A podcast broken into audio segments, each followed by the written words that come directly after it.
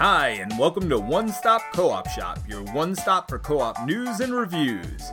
This week, the king of co op, Steve Kingsley, and his special guest are going to review a game for you and have a related discussion. And without further ado, here's Steve! Welcome to One Stop Co op Shop. Steve here with a couple of special guests. We have a returning guest, Terrence. Hi, Steve. How's it going? Good, how you been? Been doing all right. You know, playing some Marvel and Lord of the Rings since the last time you had me on. that seems accurate. well, I'm not just here with Terrence. I'm also here with an extra special guest, James Lang from Vorpal Enterprises. Hey, Steve. How's it going? Extra special. I feel. Uh, I feel really honored. You're welcome. If you come on again, you lose the extra special title. That's right. Re- I'm only returning guest at that point. Not, Yeah. No longer extra special. That's right. In this episode, we're going to talk about a system of called Vorpal, which is probably going to be interesting to a lot of our listeners, and as it being a means of playing games remotely. Which, honestly, I think a lot of us are looking for options right now with the current pandemic. But before we jump into that, we're going to thank our Patreon supporters. This week, I'd like to thank Dave Brodzema, a co-op MVP, Ryan Olson, co-op fan, and Randall Lloyd, also a co-op fan. So I say this every week, guys, but seriously, everything you guys do for us is such a big help, and we really, really appreciate it, especially in these trying times. But with that, let's jump into the interview about Vorpal with James. So first off, James, I'd like to ask you some fun questions, like uh, how did you get involved in board gaming? Um, it, that's a good question. I um, I you know, I, I grew up playing a lot of board games in my house. We had a really competitive household uh, when I was a kid. I'm the youngest of three boys, um, and so you know, this was um, I don't really want to age myself, but this was in the early '80s, and there wasn't a lot of like um, super you know co-op type games. It was you know stuff like Monopoly and Scattergories and Parcheesi and stuff. Um, and so when I was a kid, we played a lot of that. We did some D and then you know I became like a video game kid big time. So I kind of disappeared from board games for I don't know a decade or something. And then one of my friends was in was in Germany. You probably know where this is going. He was in Germany, and he got a copy of um, Settlers of Catan, and it was in German. And he brought it home with him to the United States, and it like became my friend group's obsession overnight essentially uh, we'd never seen anything like it. We hadn't we we never had really stayed connected to the board game industry at all. And so uh, once we discovered that it was just like a frog jumping from game to game and sort of it had this incredible sense of discovery. And then pretty much ever since then i just um, i've been a, a fairly dedicated board gamer um, and even more so now as i've gotten a little bit older i play less video games and, and more board games. So it's it's been a passion for man i don't want to think about it 25 20 25 30 years yeah, it's fun. Uh, it's surprising that uh, myself, uh, my first modern board game per se was also Settlers of Catan.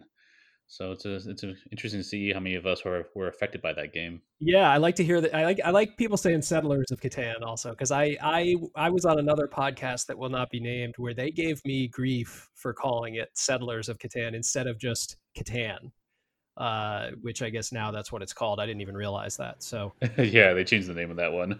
yeah so i called it just settlers and i was i was given a hard time about it. But um but yeah the box that we had we it was it, it was called Siedler and that's what we we called it because it was in german and all the cards were in german and luckily my friend uh, spoke german and so he would he would explain what all the cards you know did.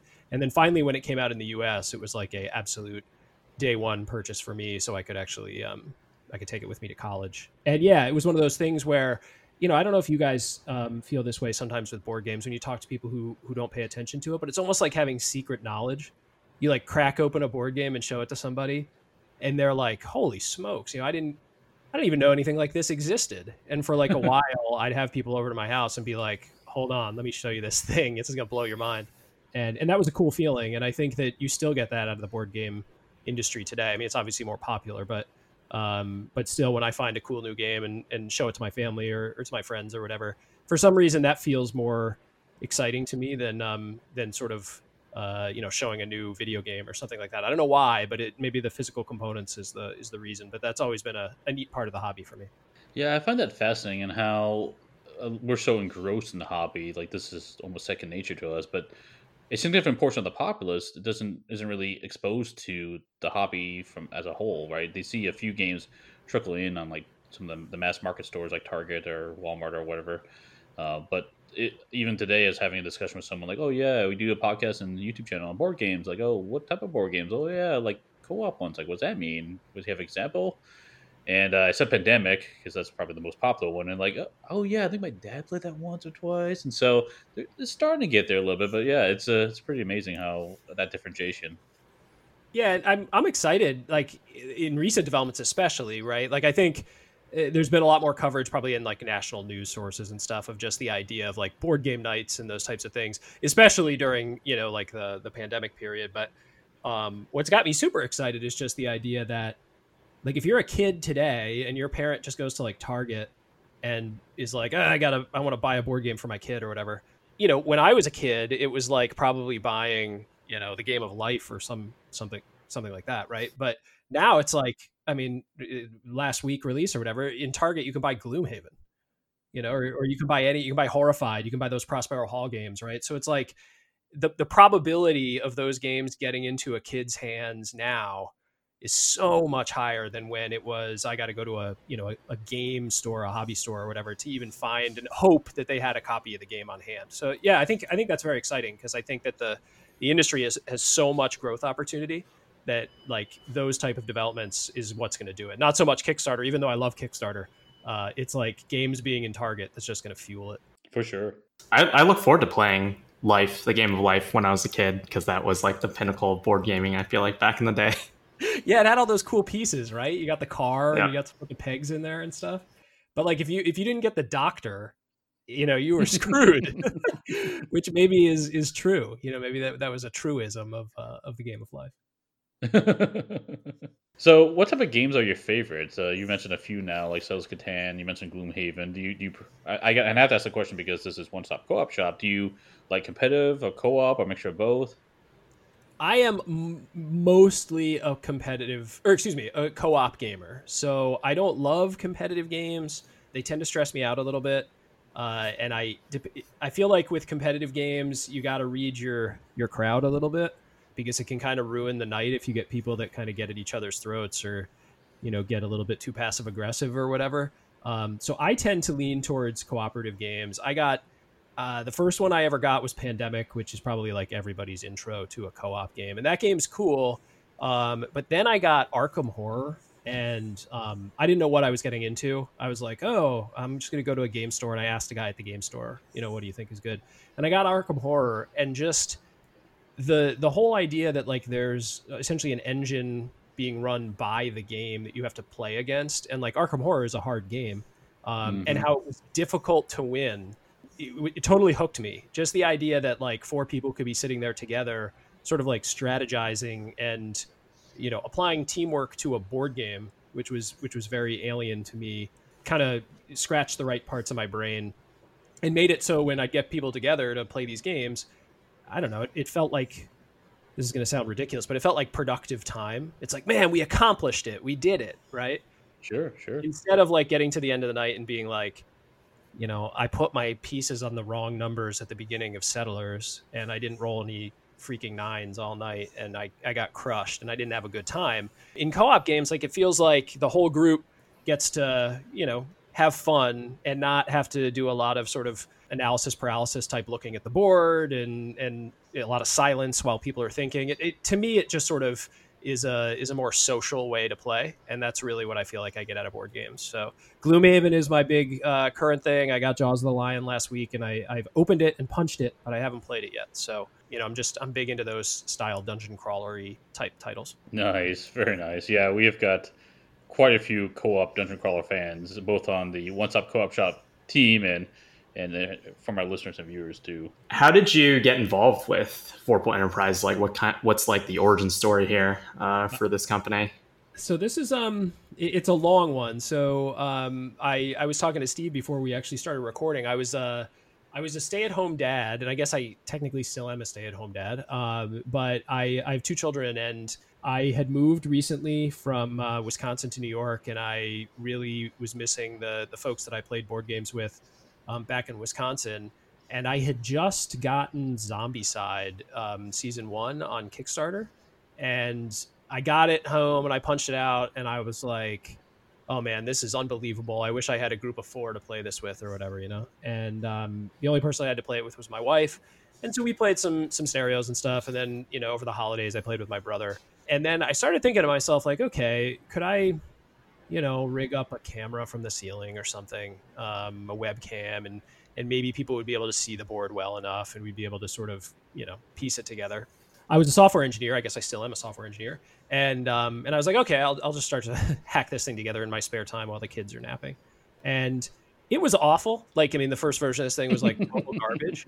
Um, there are a lot of pieces of this technology wise that have come into sort of common use since I started working on this, especially the video and audio uh, components. So, you know, we were doing it very hacked together. Two computers, one to run the camera hanging from a chandelier in my house, and another to do the video call. And, you know, I had sent images to my buddy so he could like have stuff on his screen or whatever.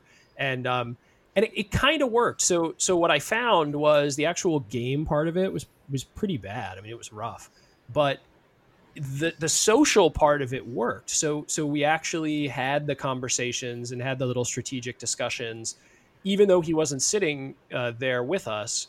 We we got the that good social feeling out of it, and I thought, okay, if I can sort of capture that in a bottle with this hacked together awful nonsense, if we spend some actual time and kind of work on this thing, like I think we might be able to build it. You know, then it just sort of became a project that I worked on every, I don't know, three or four months. I'd, I'd put in some hard work on it until I talked to my a good friend of mine, Mike, who's the other software engineer on the team, and um, and I sort of convinced him. We both don't remember how it happened. We both don't remember the conversation or, or how I asked him to start working on me with, or working on it with me.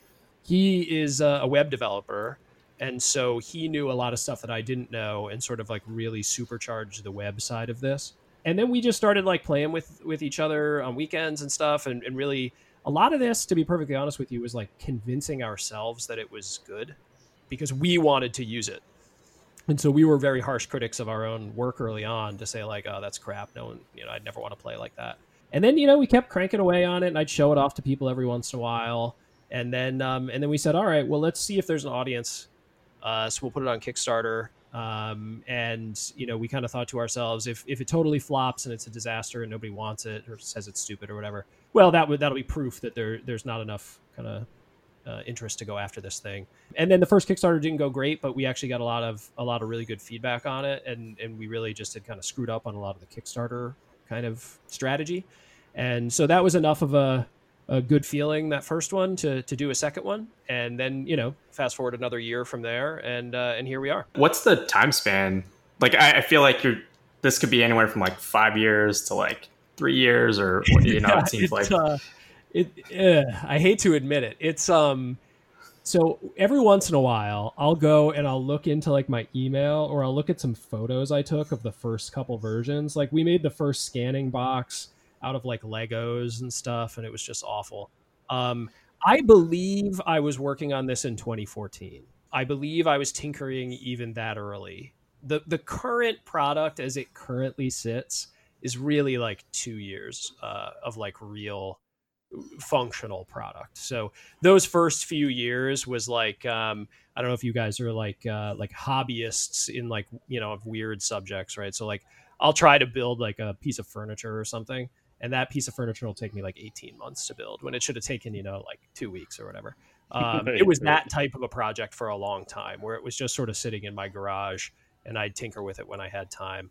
Um, so yeah i've the, the, the kernel of the idea has been there for um, for i guess six years. I think it'd be good to inform our uh, listeners exactly what what vorpal board is so a better picture that we're talking about how you kind of got to this point of designing this product yeah, sure. It's it's a web product that allows you to play tabletop games, really kind of of any type, by streaming the board using um, your cell phone in an app, and then also allowing you to scan in physical components, also using the the, the smartphone app into this web interface, which kind of acts as a virtual table for you to move pieces around, trade cards, um, have little components, keep track of your health, experience, kind of whatever you need to do for the game. Um, but also has video and audio chat embedded right into it. So it's kind of like a mix between, you know, doing like a Google Meet or a Zoom call or whatever, but you kind of have all these board game specific tools available to you that'll let you share pieces um, and game state and then actually the imagery of the table sitting in front of you. And, and our goal really is to let you take a game off your shelf, put it out on the table, set up your cell phone mounted above the table with an arm that is included um, in the product, and then actually just be able to play the game sitting in front of you, and the remote players can interact with you uh, in the web app, and you can play together. So it's just a really purpose built system. So if anybody out there has ever tried to like use Google or use you know uh, Twitch or or use uh, Zoom to play a board game, you probably know that it like kind of works. It almost works, um, and that's because it's a really generalized tool. And so what we did is we built a, a really specific tool that's specific to what you would need to do for board games. And, and we're confident that you know essentially you can play almost anything. I mean, we, you're not going to be able to play like dexterity games and stuff, really, but right, right. But you know, anything from from tabletop RPGs to co-op games to you know card games, you know party games. Kind of, we, we play almost everything on it, and um, and we've had really good results uh, pretty much across the board.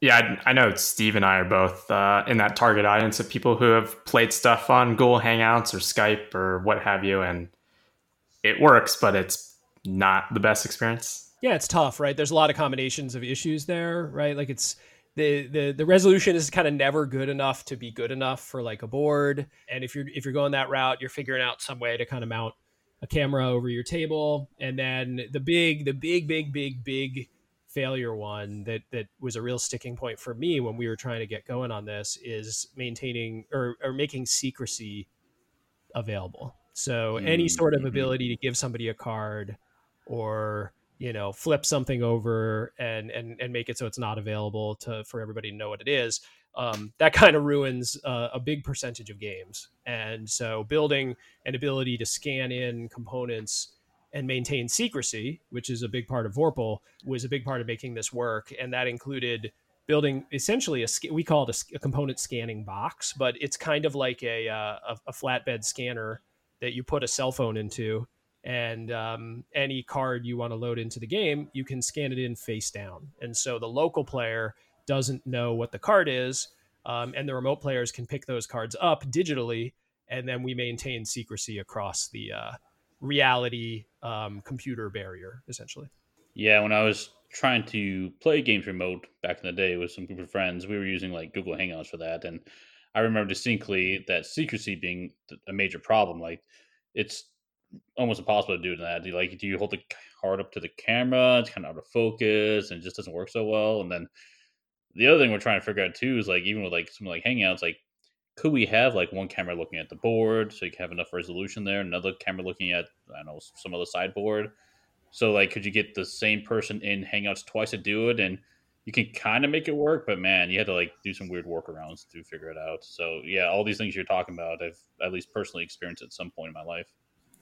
Yeah, then also things, you know, dice rolling, just just stuff mm-hmm. that you know, I, I think one of the big reasons, I mean, I don't know if everybody's like this, but one of the big reasons that I like to play games, um, aside from the social aspects, is I do like the little pieces and stuff. You know, like I sure. like I like seeing the pieces. I like uh, you know painting miniatures, although I'm pretty much awful at it. Um, and then you know seeing the art, seeing the little you know I don't know why I, I it, I don't know why I like the little cardboard bits and stuff. It's just it something about it is very attractive to to my brain, and um, so I tried you know a lot of different ways. You know, I think one of the things people always ask us is like, oh, you know, what about tabletop simulator? What about Tabletopia? Um, you know, digital only uh, virtual tabletops, and those things are like super cool, right? Like what those what those teams have been able to do are um, is incredible, really, right? Because you're talking about really full 3D representation of a lot of components and whatever. Um, it just those those systems didn't work exactly right for me. I didn't enjoy them as much. I kind of felt like playing a video game. And it's the type of thing where I think really kind of both both their model of doing it and like our model of doing it, um, I think exists because people like both of them. Uh, but for for kind of my gaming use, it, it, just didn't fit the bill. And so you know, after trying that, I was like, okay, I got to figure out a way to use these actual pieces. You know, I got to I got to see the real art. I got to it's got to look like a card. You know, it's got to look like the real physical card. So um, we, we think we've accomplished that. Yeah, I think that's very common with software developers specifically, or people who sit in front of a computer all day. That like after work, you kind of want to not do that. Uh, as we're sitting here recording a podcast in front of a computer. yeah, yeah, exactly. but it's true. It, it, it's a um, it's an escape, right? Like it uh, it feels kind of old fashioned. The, the the actual rolling of the dice. I mean, I know when you're using a system like Vorpal, the remote players are still only seeing it digitally, right? Like, um, so for them, they are sitting in front of a laptop, but at least the local players do get to interact with the real stuff. And what we found, and and you know, some of this might just be me, you know, being a salesman here, right? But but what I what I specifically have found is the fact that I'm looking at a real table, you know, via the camera setup, right? Somehow it helps, right? Because it's like messy looking and there's pieces all over, and I see the hands coming in and moving the stuff around or whatever. And and and that's that's a, a decent facsimile for me to get the feeling of playing the game, which is which you can talk about all the features and stuff like forever when you talk about a tool like this. But the thing that we try to focus on is like after every session, we want to say, did we get the feeling of playing the board game? From mm-hmm. that session? It, did were we able to? We get to the end and we say, "Hey, did that feel like playing Betrayal Legacy? Like everyone's played it in person. It, was it like that when we played it remotely? Or you know, we I use it to play a lot of Journeys in Middle Earth, and I always ask my brother like." hey was that pretty close in you in your world to what you would think it was like when we were playing you know together over the holidays and you know maybe people are lying to me but but it seems like we've kind of with the, with the photos and the videos and stuff, it it, it helps um, make it feel a little bit more, I guess, physical, which is cool. The other thing that's nice about the physical aspect of playing these games remotely is there's so many times we purchase games and they sit on our shelf for a while and we don't actually even break the seal, right? And we won't get the games off our shelf shame, for example. And with games or systems like uh, Tabletop Sim and Tabletopia is we don't have to break the seal. We can still play the game. But for like me, I find a lot of value in actually breaking open that box and playing with a physical opponent in addition to the, like the tangible nature that you mentioned. Yeah, I think that I think that's a, a, a huge part of it, right? Like I bring a game home from the store. I'm ex- I look at it when it's sitting in my car right next to me, and I'm like, man, I can't wait to get home and open that thing up. exactly. Um, yes. You know, and, and, and page through the rule book and and um, and just see kind of you know I mean this sounds really nerdy and weird, but like see how they packaged it all in the box because I'm always interested in those types of things, right? Like uh, this thing has eh, all sorts of pieces. Eh, our our hobby has has a problem with setup and teardown, right? So I'm always interested in okay, how did they solve the setup and teardown problem to make it easy for me every time I get this box down? But um, mm-hmm. but yeah, that that that's part of the allure. I think it really is. Like you know, looking around at those boxes and wanting to open them up. You know, for me as a person who wants to play my physical games, and I think for a lot of people as well, being able to do that without um, sacrificing that part of the hobby, I think is is hopefully um, going to be really interesting to folks. I, am glad you're excited about packaging. I'm looking forward to what you guys do with uh, your Kickstarter on how you package it up and do for and teardown now after this discussion. yeah, yeah, um, yeah. That that's. I'm, I'm, gonna I'm gonna make a note. I'm gonna call Thad tomorrow, and I'm gonna say, Thad, we gotta we gotta sharpen our pencil really tight on the packaging. Um, but um, but yeah, as a as a as a first time successful Kickstarter group of three, right? There's three of us, um, and that's been. I guess uh, it's funny for you to bring up packaging because like there are so many things that some of us have done professionally in the past, but never by ourselves, really. You know, like we've mm-hmm. we've all mm-hmm. been in various software industries and hardware industries, um, and been involved in pretty much every step of the things we're doing right now. But it's never been wholly our show. You know, so a lot of it has been learning. You know, if you work at a big company, sometimes a lot of these things are taken care of for you you know like you already have a packaging vendor. You already have a, a connection to a vinyl supplier or whatever right? So um, a big part of i guess the excitement but also just sort of the anxiety of working through one of these projects is is working through the little details uh, like you mentioned terrence just like oh man we got to worry about packaging now. You know it's not just developing a software application anymore. It's like all the little things around the outsides. So that's exciting but also a little bit terrifying Yeah, I can imagine with especially a team of three that you're gonna run into quite a few challenges. Uh, would you mind sharing like what are your most challenging aspects when developing Vorpal? Um, that's a good question. One of the problems that, that we've faced throughout the whole project is is just sort of like a many hats problem. So two of us are software engineers, one of us is, is a hardware engineer.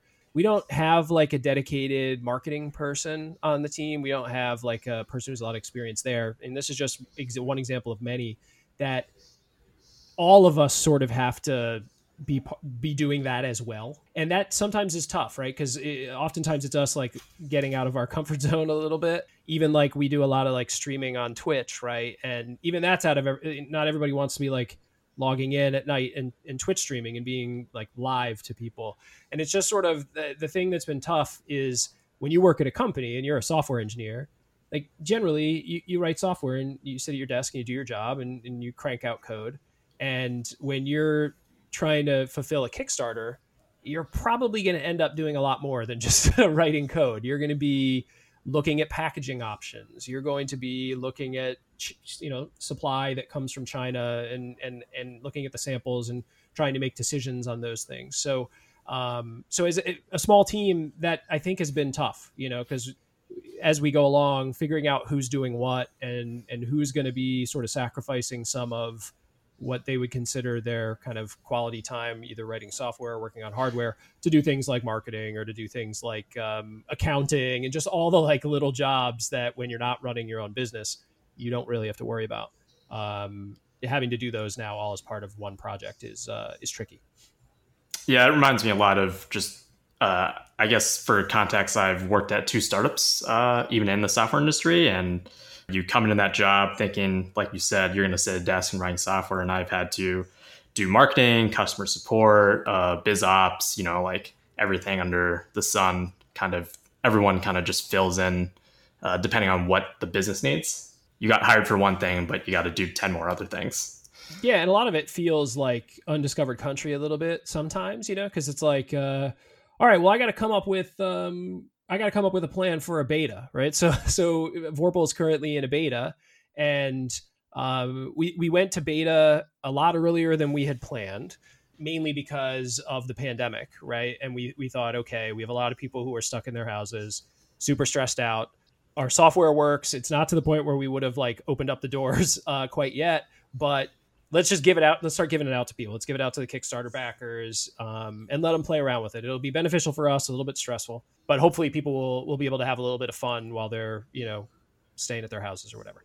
None of us had ever run a front to back beta for, for, you know, 250, 300 people eh, with two people. Right. So uh, exactly as you mentioned, Terrence, it's like, okay, well, somebody's got to be the support person who's answering these questions we got to have ways to bring the issues in and, and triage them and and and then also like teach people. So we got to produce a bunch of video content so that people know how to use the system because we don't have a lot of documentation yet or anything like that. So um, yeah it's just it was it's a lot of I, I assume you guys have talked to a lot of kickstarter people in the past right? But it, it's a ton of like seat of your pants work um, in addition to the things you're good at and you wish you could just like focus on the, the things you're good at but you, you're never going to succeed if that's all you do. So you mentioned that you tried to get this product out quicker during the pandemic. Were there other aspects of the pandemic that affected your delivery of this product? There are. I mean definitely some things have taken um, longer than we've anticipated. Specifically you know some of the components we're we're sourcing from china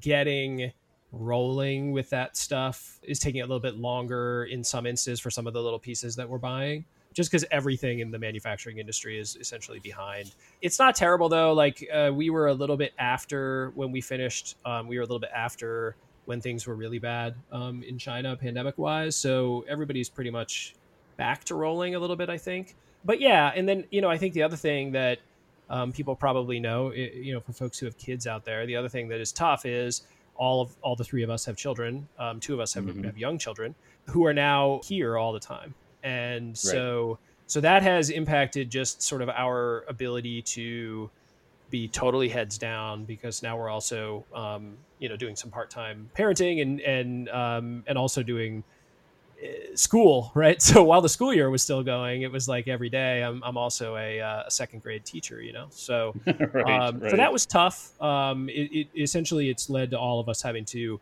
adjust our working schedules uh, pretty aggressively, either to really early in the morning or really late at night for a little bit uh, while we're working through a lot of the the flux of of work. So yeah, that's been tough. I mean, I, I think everybody probably out there in the world who has had to work through this period in their house um, probably can can tell you the same thing that it's just it's been a difficult time to be uh, to be working on stuff. Yeah, I can definitely relate to that. so. Uh, you were talking about the public beta, and I've had the pleasure of being part of the public beta. I, I remember when I saw the email, as when I signed up that day that I saw it. Uh, really excited to just you know try it out, um, and got to even play with Steve on the beta, which was cool. What? How has the kind of public perception been, and like how I guess like out of all the things that people have done some pretty crazy stuff, I think, during the course of the beta. Like I was able to join the Discord and I felt very much kind of like a amateur compared to some of these people like MacGyvering these like crazy boxes, uh, you know, like in their homes to like get the card scanning stuff to work. And kind of what's your experience been with like interacting with the community with the beta? So so that's been that's been a a I guess a really I'd say bright spot. We were really nervous about doing the beta. Uh, we had a lot of tense conversations internally about how much we should open it up, how many people we should let have access to it. I was in kind of a strange mental space at the time uh, in the early pandemic days, and so I was really advocating for like, let's just give it away to everybody, you know, just like open the floodgates. Who cares, right? um, and and I was kind of a little bit talked off the ledge on that one, but um, but it's it's been it's been wild. Like we so we released it out um, and obviously you know there's a little bit of a self-selecting group here because these are people who were in the kickstarter a lot of people who were backers at like a lifetime tier right? So these are people who are excited about the product and they're they're early adopter types and stuff just given that they're on kickstarter. So we didn't know what would happen because they, they wouldn't have the hardware right? So they wouldn't have the arm to mount the camera although people might have ways to mount you know a phone over their their desk or whatever. And they wouldn't more importantly have the box um, the scanning box. So so as you mentioned terrence like people started cranking out scanning boxes like day one. And it was it was people you know messaging me on discord that it says okay what are the dimensions? What kind of color uh, backer do you need so it'll recognize the cards? Um, and then you know people started posting photos of what they were doing and then sharing tips with other people who were trying to make stuff. And of course everybody is in various stages of you know quarantine at that time because this was you know march or whatever. And so they were trying to source the, pa- the the pink color that you need to and guys were going to the grocery store and buying poster board there and like sharing that tip on the discord.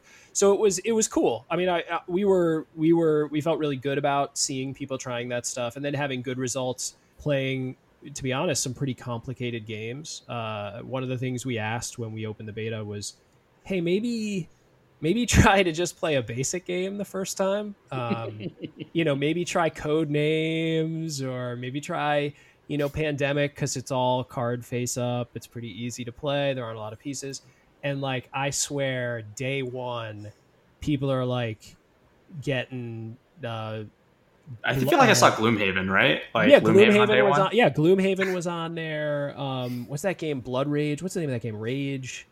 Uh, it's like a combat game. I can't remember what it's, it's called, but like the type of thing where people are scanning in like 150 cards and tokens before they even start playing, right? Jeez. And and I should have known. I should have known that that's what would have happened because we're all you know board game people. Um, so that's been cool, but it has really kind of um, and this is a blessing in disguise. It, it's you know it's highlighted issues and stuff. You know, like I I wouldn't trade it for um, even with the sort of the stressful nature of of being the one who's kind of like answering the questions on Discord Discord 24 hours a day. I wouldn't trade that because it has it has highlighted a number of issues that we've we've had to clean up now. And to be perfectly honest, we'd rather clean that stuff up now than um, than you know in August or September. So so it's been good. You know, and, and it's it's been cool because I've met a lot of really neat people by way of the Discord and and just learned a lot more about what types of games people would want to play. And it's a lot of times it's games that I just would not have even considered being somebody would some being something that somebody would want to play on a system like this. So yeah, it's been really beneficial. i have been very happy with it. I know Terrence here, I've been seeing him post various pictures of him playing all his favorite LCGs on this, so it's been it's been pretty fun to see seeing that and how that works out actually really well. Yeah, and it's going to get better. So Terrence, once the deck once deck support's in there, that's going to be that's going to be for you. So yeah, I'm very much looking forward to that. Uh, I actually I was playing Marvel Champions LCG on this, and like with a coworker of mine, I can he like was convinced afterwards and became a late backer just so he could use it at work to do like show and tell. Like he wants to use it as a system to do like show and tell at work to show off his electronics, like so you can have like the camera thing and then use like the phone mount. And so it was really neat to like see it being used for like non-gaming purposes. Um, I don't know if you've ever heard of stuff like that.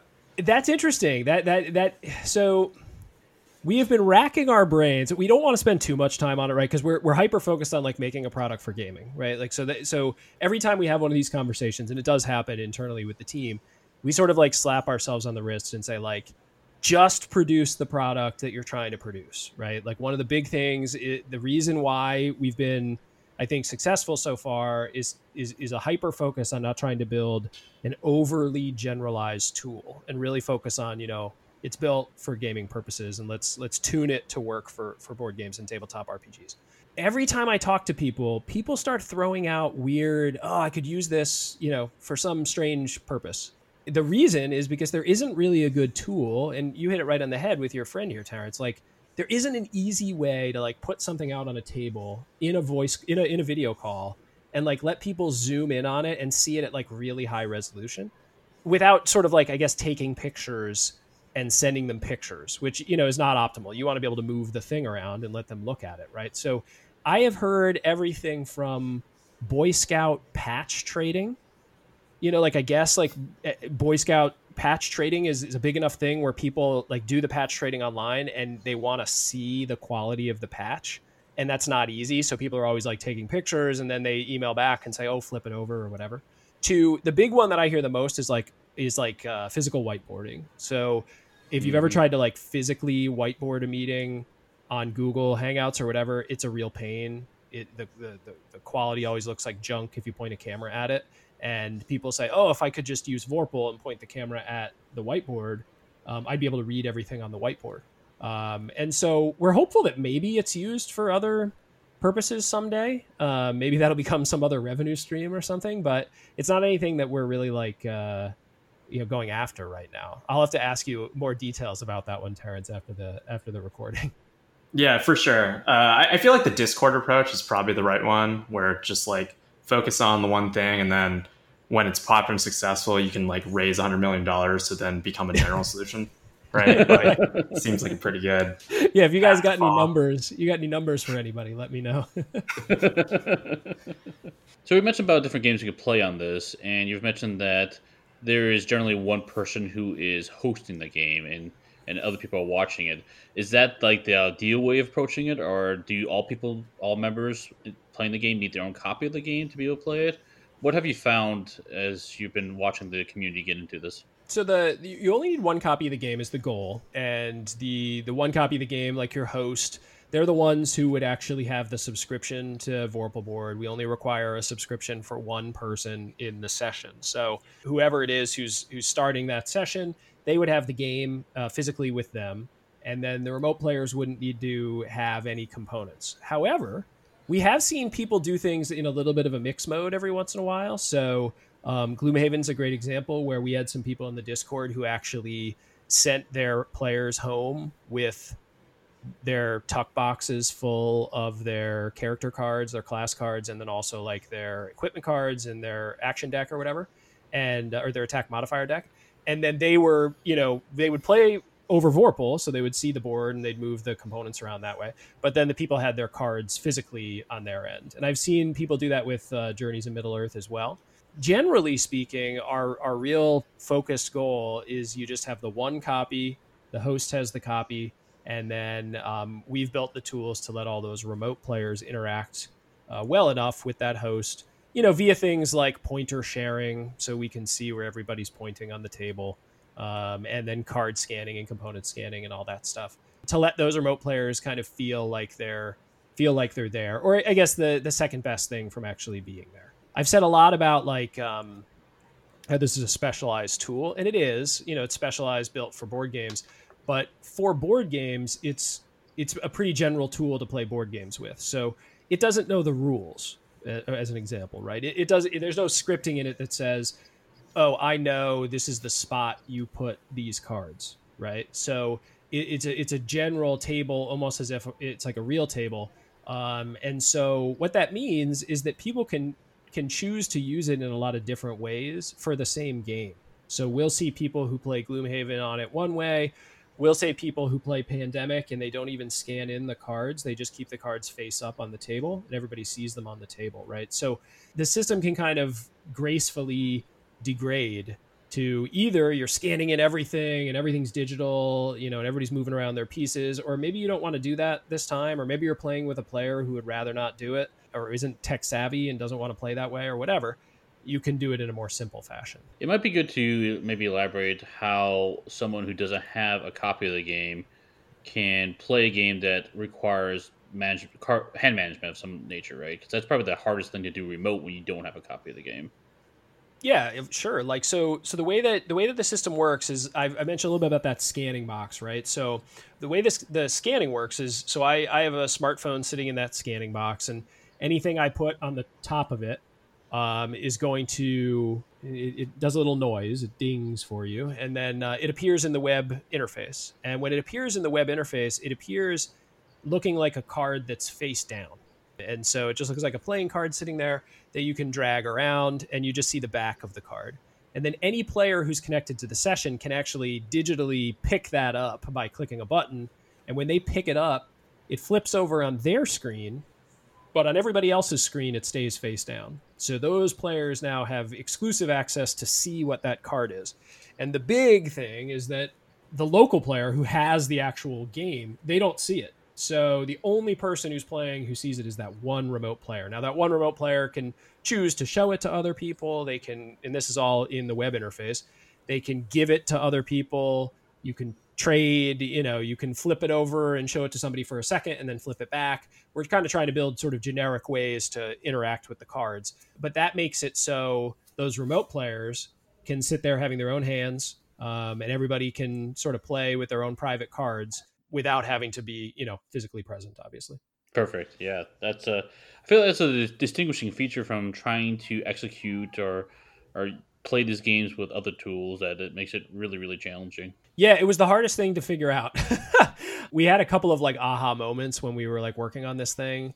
The first one was to uh, allow the the board streaming camera to not just operate as a video camera. It, it, can work as a video camera where it's like sending a video feed, but if you want to play a game that has a lot of very, very small text on it, it has a function to allow it to take very high res photos one after another and send those very high res photos instead of the video feed. We call it photo mode.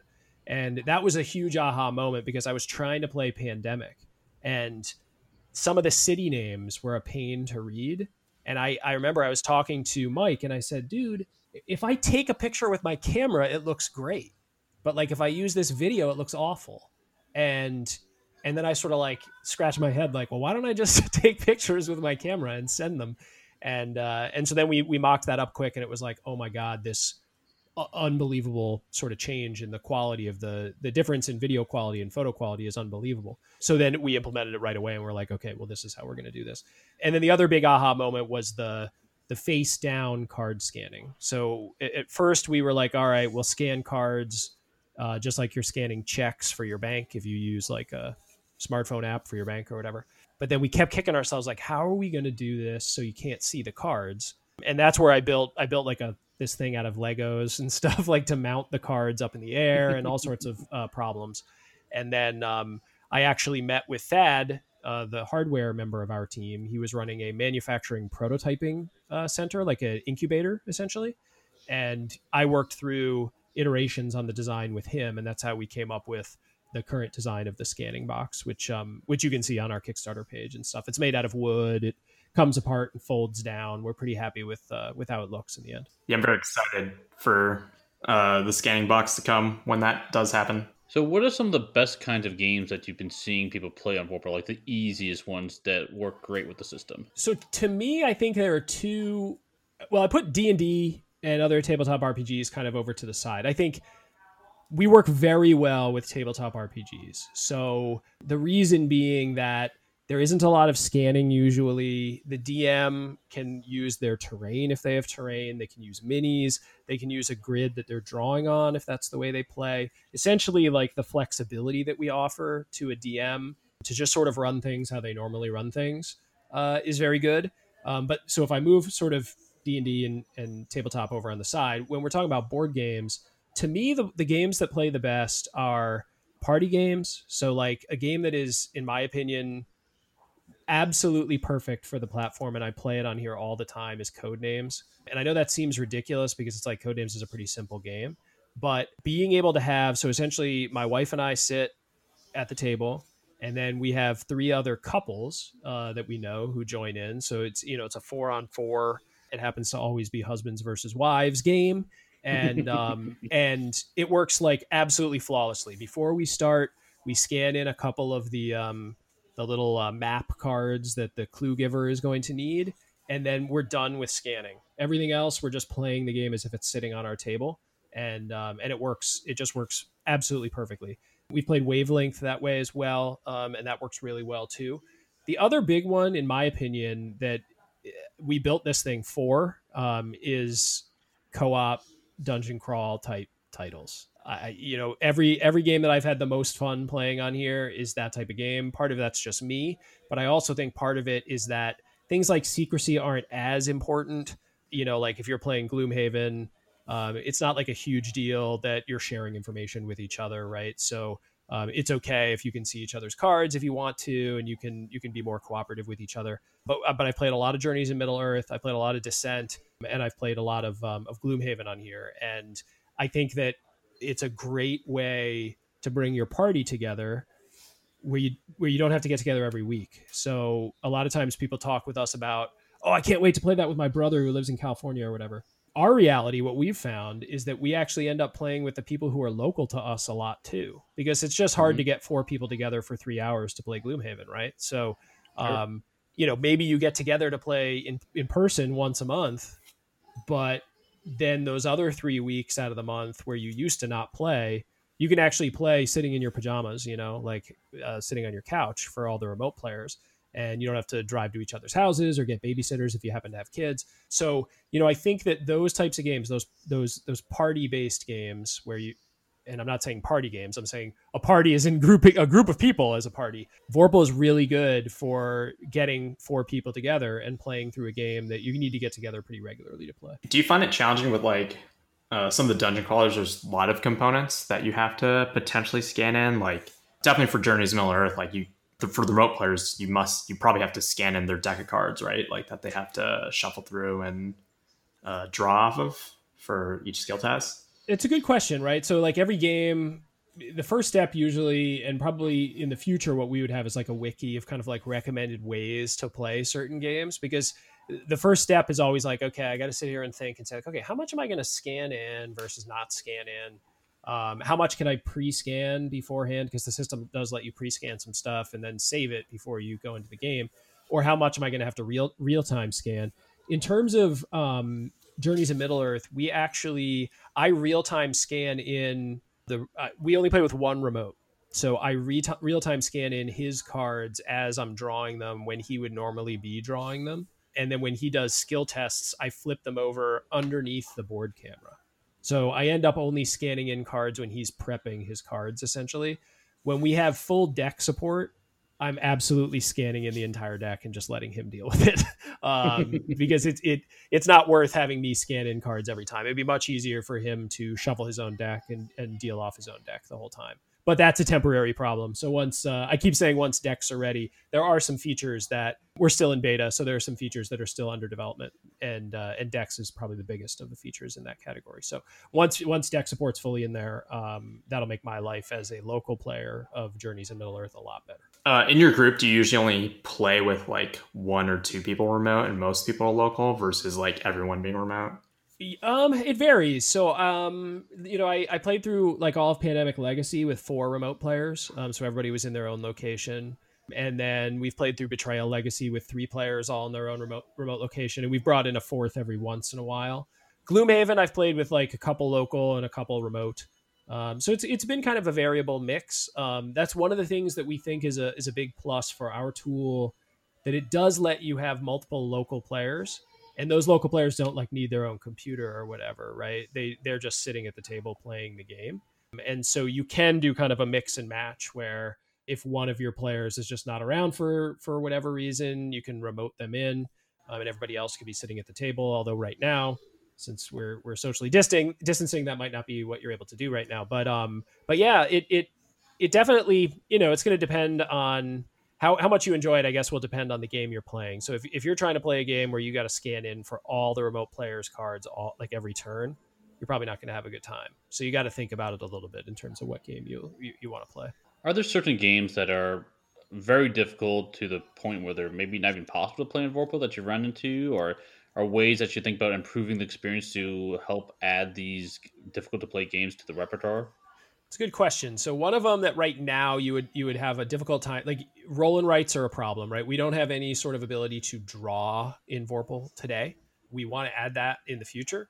But if you're playing a roll and write, you know, you could print out the the little piece of paper that you need to draw on at your house and, and the remote players could print you know draw there but if there's any interaction where they need to see each other's drawings that's kind of painful you could do the screen sharing thing right on the mobile app in theory you yeah you could in theory yeah so there is there is screen sharing support from the mobile app so you could have people sort of like screen sharing their screens in and doing drawing that way we want to build it right into the web app um, as well one of the games that i really want to play on the system is cartographers um, by um, by Thunderworks, and uh, and so that's like a target game for me. The other one that that is is it, it's still going to be tough, even when decks are in place.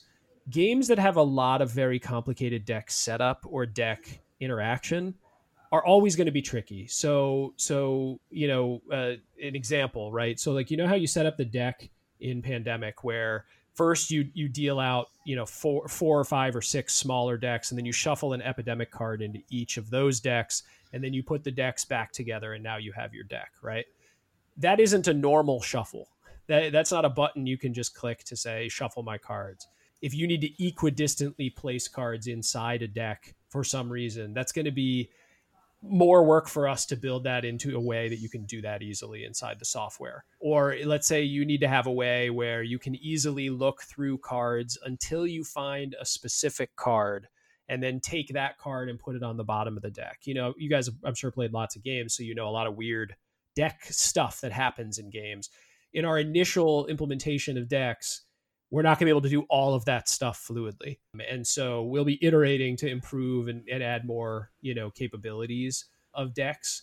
But that one's going to be tough. The other one that I think will always be tough is real time games. So if there's anything where you need to move stuff around quickly, precisely, the remote players are going to have such a they're going to be at such a disadvantage because they're moving the cards around by clicking them and dragging them around and the local players are you know doing it all with physical pieces and, and you're never going to be as fast doing it with your mouse and all that as you would with your two hands. So i think dexterity or or real-time games are going to be tough and then really heavy complicated deck deck management type games. Yeah i can't imagine playing like Seal Team Flix on this. Right maybe maybe, yes. maybe i'll play with he, he can shoot for me. Yeah and i did just see the new announcement for the uh the uh, Jamie Stone, uh, announced the new Stonemaier game is like real time, so I was like, oh man, that's a bummer. So we've been talking about a lot of different features that Vorpal supports, but like, what is the one feature you're the most proud of? Ooh, that's a good question. You know, I think for me, it's probably the card scanner. So that that thing was a nightmare to work through. Eh, probably because a lot of it was me learning as I went, but I, I, I didn't have a big background in computer vision algorithms, so uh, so we we use computer vision to actually see and pick up the cards and then automatically crop them. So that that includes cropping to strange shapes, right? So you can take like a a mini and put it in there and the system does its best to automatically cut it out so it's a transparent PNG with the outline of the mini or the outline of the octagon or the hexagon or the square or whatever. So that lets you, you know, scan in a circle token and get it into the game. That was something that it, it took a lot of trial and error on my part, and maybe somebody who is really good, eh, you know, with computer vision and did that as, as their day to day job. That uh, it would have been a little bit of an easier job, but for me, that was um, that was a lot of work, and eh, a, a lot of it was based on the total size of the the possibility space. So the first version of this, I had a white background in the card scanner, and I thought, okay, well, that's how the check scanning apps work. They say put the stuff against a dark background, right, and then they'll scan in the rectangle.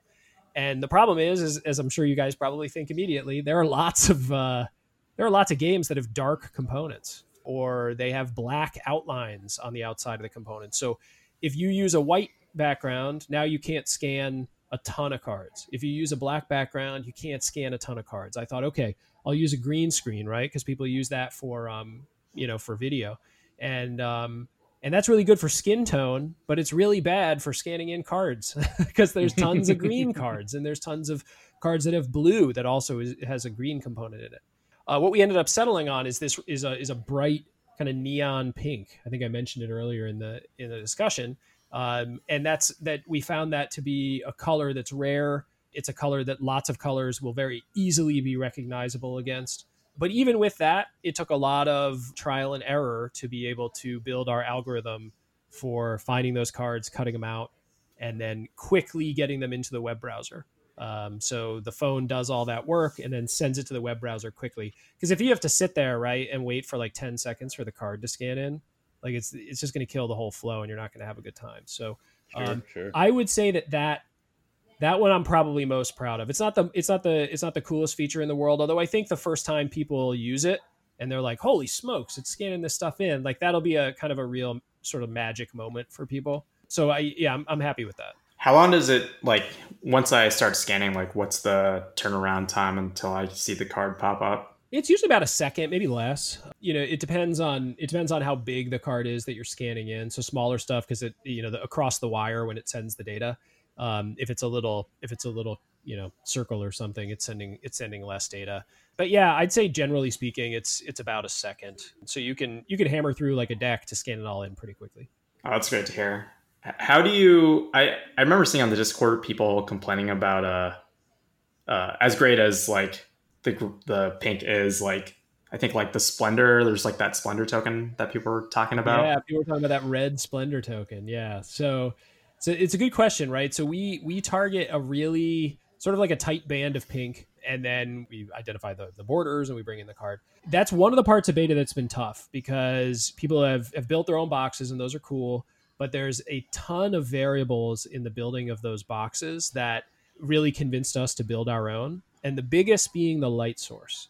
So we tuned the algorithm to work uh, with a certain temperature light source.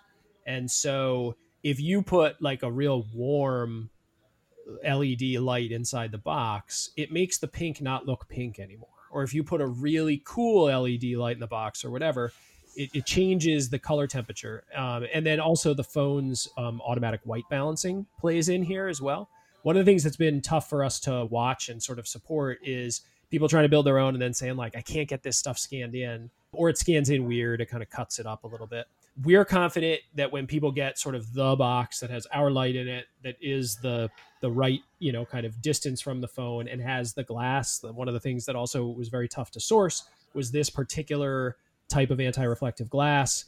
You know that that's one that i when when i get those people talking about it i'm sort of like ah i know that it's tough right now but you know when when you get the actual hardware you're going to have a much better experience scanning cards. You know there are there are cards that we've had issues with in the past. The biggest one that i've never been able to get to scan in cleanly if you want to know the one that is like in my nightmares it is in tiny towns there's a purple or pinkish tower for your special creation and that piece I have never gotten to scan in well. So the way that I do it is that I put a little black piece of paper behind it and scan it in that way. But um, nice. but everything else we've been able to bring in successfully. You know, and that includes like pretty heavily red cards, uh, and those are the ones that on the Discord people will have difficulty with.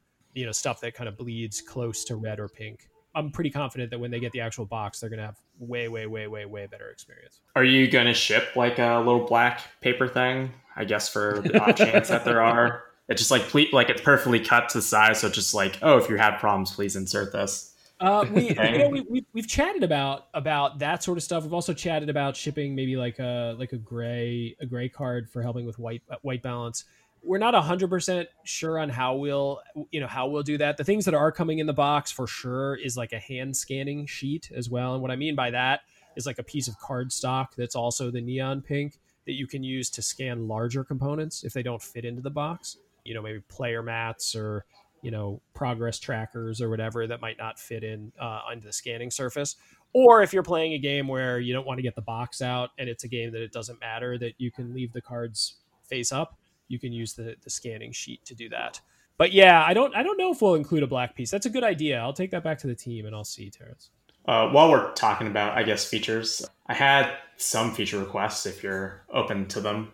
Yeah yeah sure. So one of the things that i both love about the system as I've done through the beta. So I actually went and bought like a little phone mount for my like $500 tripod that I use for taking actual photos, just so I can have a thing that can hang over the table. But I've run into kind of just like, turns out phone cameras, as great as they are, still kind of suck to some degree, especially around the peripheral edges.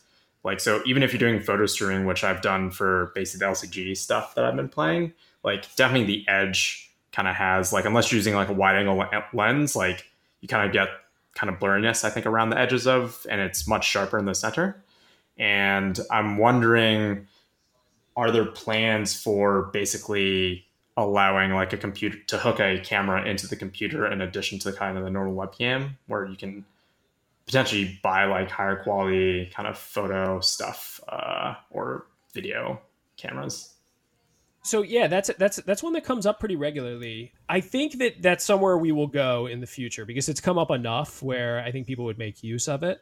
The one thing that is a bummer, and this is why we we haven't really done anything with it yet, it will require an actual application installed on the end user machine because the browsers limit how many cameras you can connect into a session at the same time.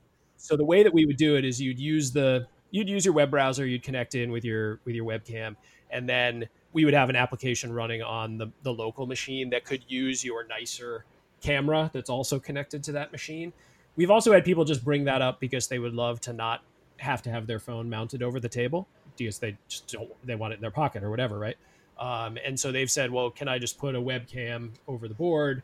Our answer is always the same. It's like, okay, well, we can't have the two webcams in the same session at the same time from the same computer. So I think based on how many people have sort of brought that up, I would not be surprised if that is something that we do in the future. It won't be in place for the scope of the initial launch, that's for sure. But it would be a nice way to make it so you don't need an extra phone if you do want to go that route.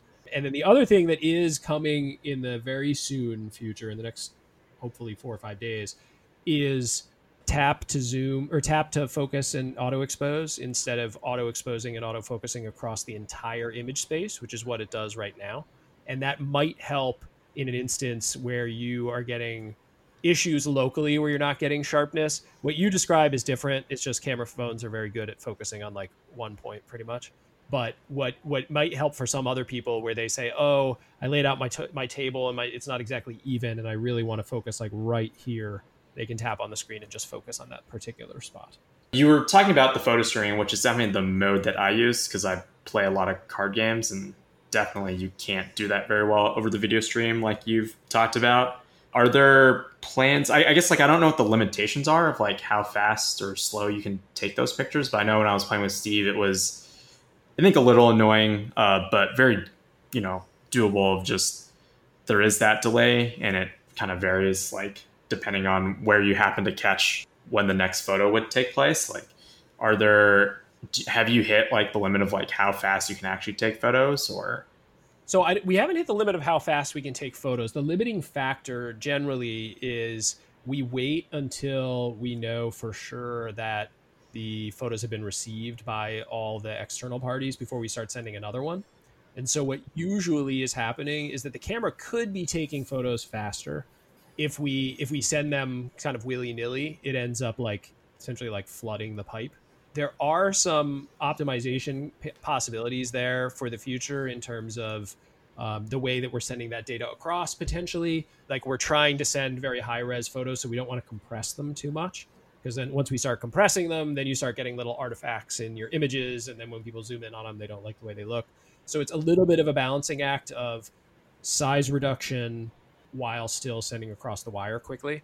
But the cameras, if you have a modern smartphone, the cameras are definitely not the limiting factor. So the good news is that if we are able to iterate and optimize on that network piece of it, we'll be able to take pictures much quicker on the camera side without any sort of camera enhancement. Even older camera phones can take those photos really, really, really fast. It's just the the transmission is the slower part. So, is there a trade off then if like I have a lower resolution photo, it will update faster then? Yes, that is correct. Yep. And that's and the interesting thing, like one of the things that we've kind of discovered just in in this use, right? Like even sending like a 16 let's just say top of my head like a 1600 by 1200 photo in a lot of cases that looks pretty darn good right? So when when when video is coming across the wire that's obviously getting uh, encoded um, and and um, and it, you get a lot of artifacts right? So the way that video gets sent across the internet it's not sending the whole frame every time. It's just sending the differentials uh, for a lot of those frames right? Just what's changing. And so it does its best to try to like restitch the, that image together on the receiving end and sometimes you get weird stuff on the screen right? So with photos when you're sending just a photo it's taken one picture and it sends that one picture across. So you can get like a lot of detail in there that in a video frame you're not going to be able to see. And so even taking a photo at like 1600 by 1200 and sending that across a lot of times people are like wow that looks way way way better and I could just stream that way. And so when we do photo mode at like a lower res like that, even that seems a significant jump over, say, a 1080p video stream, um, just because of that compression that happens on the video stream. Yeah, it makes a lot of sense. It's fascinating. What made you guys think about having a Trello board that, I mean, makes sense for software development, but like to actually have it open and kind of accessible to the public of what things are being worked on? I feel like a lot of other kind of Kickstarters uh, in general are, you know, transparent and communicative, but probably not nearly as open on like what they're working on and kind of what's coming and planning. It's uh, yeah. I mean that one. That one also was was a. So we want to have in the future. It all started from our, our thoughts about kind of how we would want to run post um, post live, right? So we envision that this is a product that is being iterated on and improved and changed over time and growing with our user base, right? And so we want to make sure that the changes that we are making in that when we're in that phase, right, are are a certain amount of them are coming from the community because they're the ones and the ones who are passionate about using the system. A lot of our plans in terms of how we want to grow is going to be based on people using the system and then sharing it with other people. And Terrence, you used it with a friend, and that friend pre-ordered, right? Like that's how we think we're going to see um, uh, some organic growth as people play with their friends, play with their family. Those people say, "Holy moly, I can play with my friends," and they buy a, a, a subscription to Vorpal. And so, one of the big things that we want to have, and I think it helps to foster a sense of community, is telling people what we're working on to a certain extent, we don't put everything on there. So the the cat's out of the bag. There is a private uh, Trello as well. Uh, there's a public issues list that we that we maintain, and then also letting people get their input into what we work on. So see what we're working on, and then actually say, hey, this is the stuff that I think is most important, and and if we hear the most on those on those things, um, including them. The other thing is with Kickstarter, I, I've backed a lot of Kickstarters, and I really don't like it when people go like totally silent. Not that I don't necessarily trust that they'll get it done, but like I think for me at least a big part of like doing Kickstarter is sort of feeling like you're behind the scenes a little bit. Like you know, you get to watch the process, you get to see the people go through the the troubles and the things they solve or whatever, right? Like it, Kickstarter's not a store.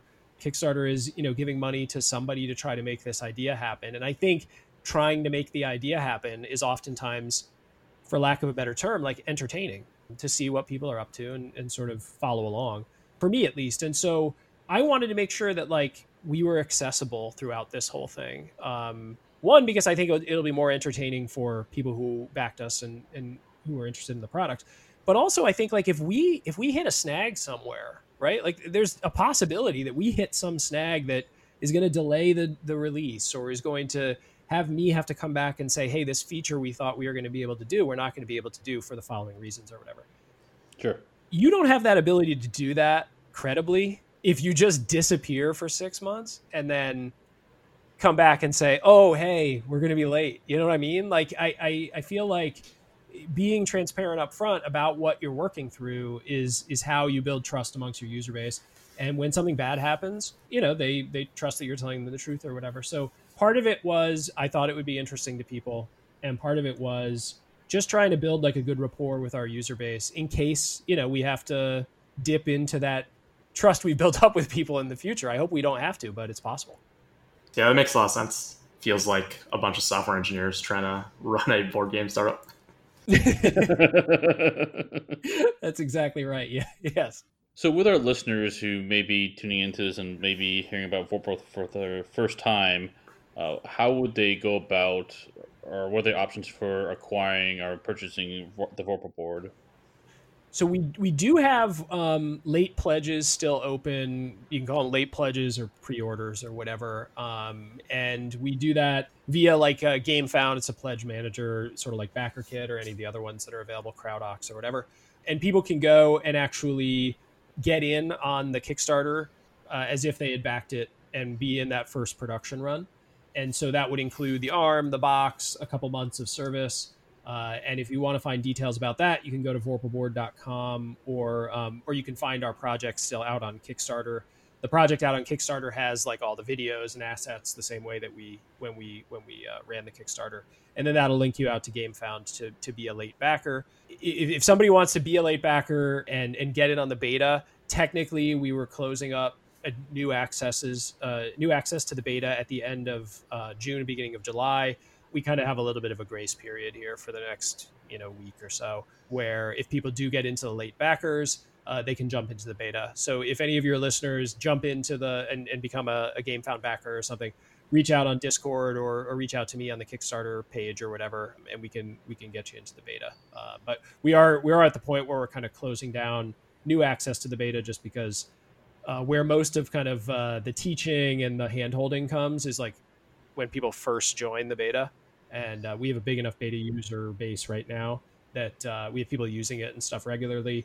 So we're going to sort of just keep that set through the through the rest of the development period. But but that's the best way to find us. And then um, if you're curious, just because a lot of this, obviously, this is a podcast, right? So you can't see this thing, but we have a ton of uh, gameplay videos on YouTube and Twitch and stuff. If you want to see a bunch of different games being played with it because we we try to break it as much as we can and just try it with different games. So if you have a, a particular game style or type that you're curious about, I bet we probably have a of example of us playing something like it on uh, on YouTube.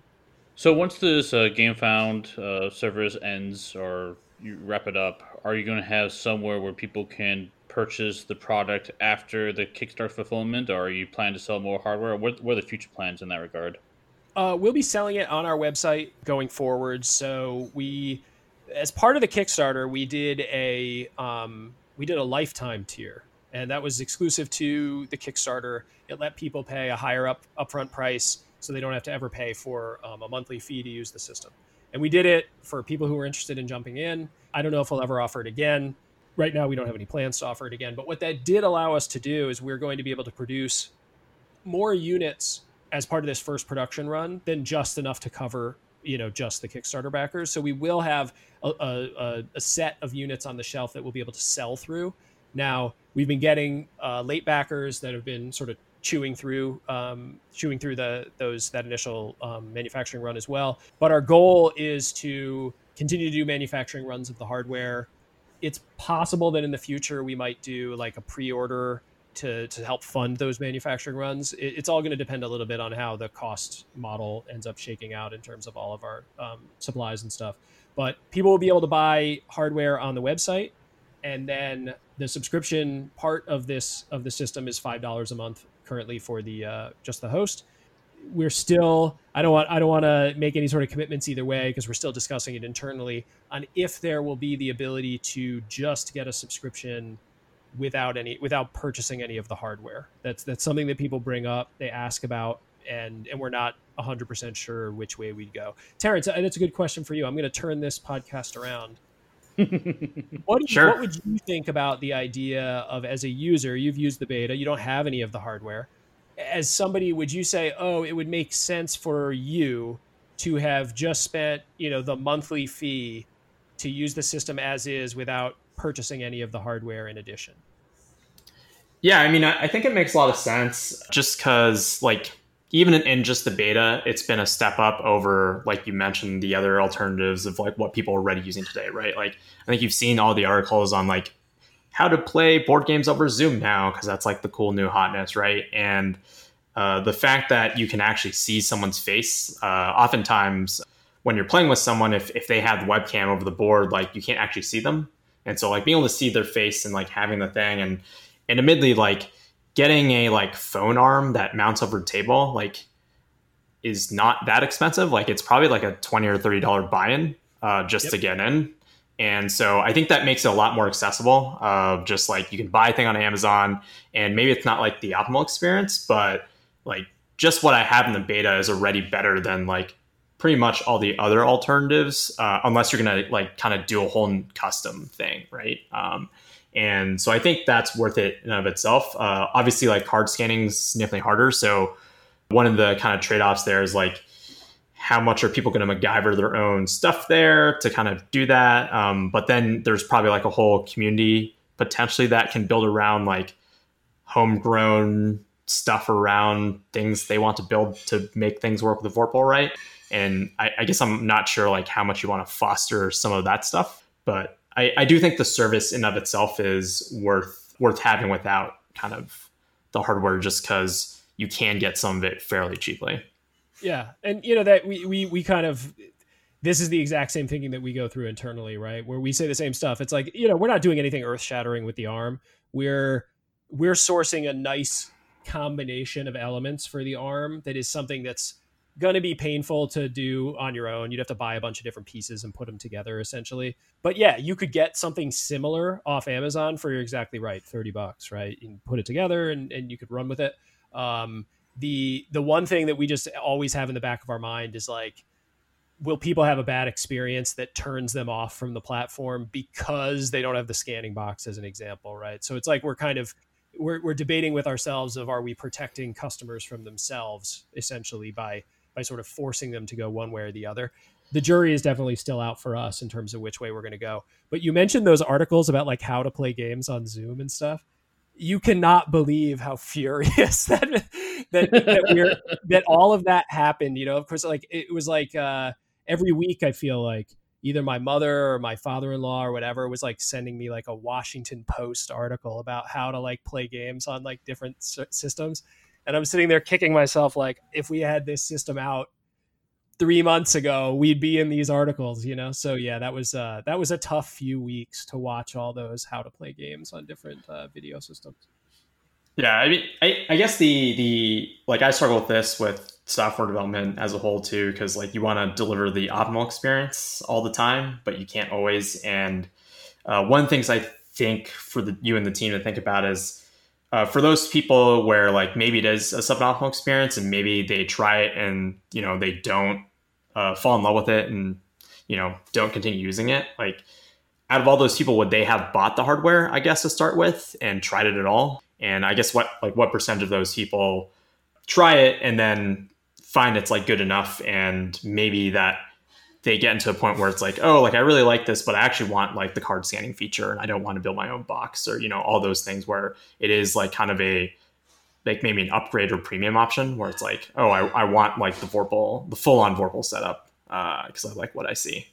Yeah, that's actually that that's a good point. I mean that that that's a right way to frame of mind there, right? Is like, do you want zero dollars trying to get seventy five dollars, or do you want maybe $15, right? Like if, if we're looking at it purely cynically from a business perspective, I would much rather somebody have tried it and spent a little bit of money uh, it, over just never trying it, right? Because I do think that you're exactly right. The video stuff is solid. It lets you bring in a bunch of people. We let you move their cameras around and sort of size them however you want. And like, I feel like that's an immediate upgrade, even without the even without the card scanning. I, would agree with you. I think it's better than what you would get trying to use other systems. So so yeah, and then maybe we convert a certain percentage of those into people who buy hardware. So you know that that is an internal debate. If if you were to um, you know threaten me with uh, with pain or death uh, to try to get an answer out of me, I would say we probably will be offering people to be able to do a subscription option without the hardware, but we're we're not we're not there to make any sort of uh, definite announcement yet. Well, this will wrap up our interview with James about the Vorpal board. So thanks listeners for joining in, and thanks James for joining us on this interview. Hey, no problem. I had a great time. Thanks for having me. I appreciate it. And Terrence, always a pleasure to have you on. Uh, yeah, anytime you want to have a really long episode, feel free to invite me. well, thanks for listeners for tuning in, and we'll see you at the next stop. Thanks for listening to another episode of the One Stop Co op Shop podcast. Please check out our YouTube channel at One Stop Co op Shop. If you want to reach out to us, the best place to talk to us all is on the Slack. See the show notes for details. Also, you can support us on Patreon. Check out patreon.com slash one stop. Thanks for listening, and we'll see you all next week with another top five list.